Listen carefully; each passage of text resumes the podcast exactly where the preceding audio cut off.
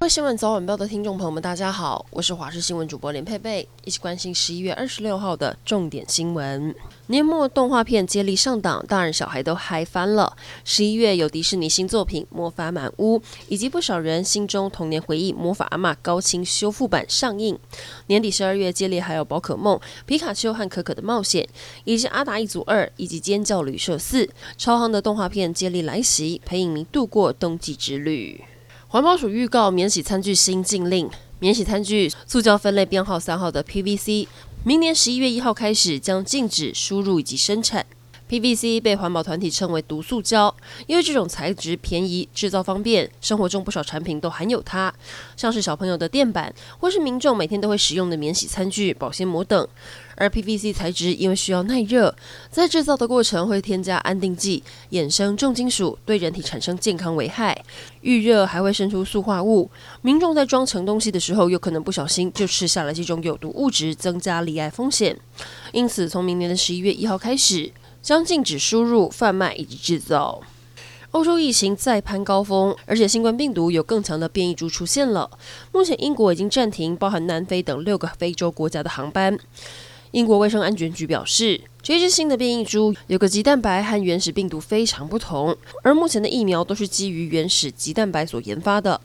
英国当局认为，这个比 Delta 变种病毒的变异还要多一倍的新变异株将会更强、更难对付。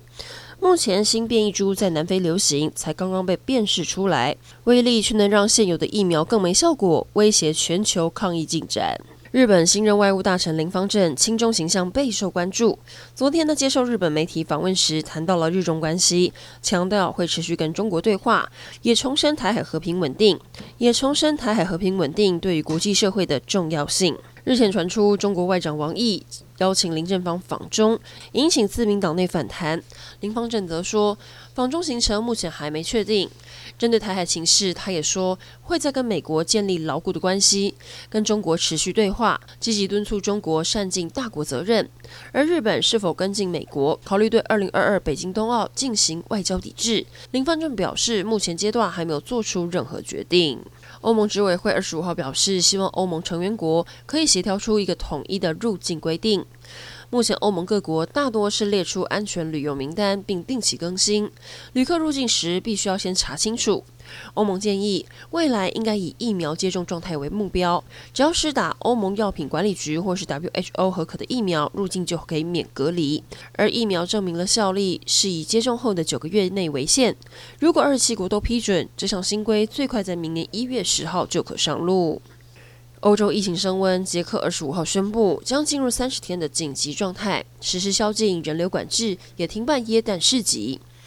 捷克在二十四号单日新增确诊数两万五千多人，部分地区的医疗量能已经接近极限，只好出动直升机或者是救护车，将病患送到首都布拉格的医院。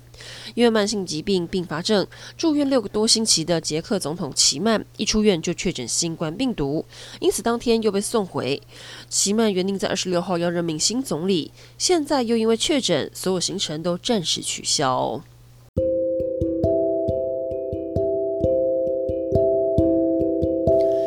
以上整点新闻，感谢您的收听，我们再会。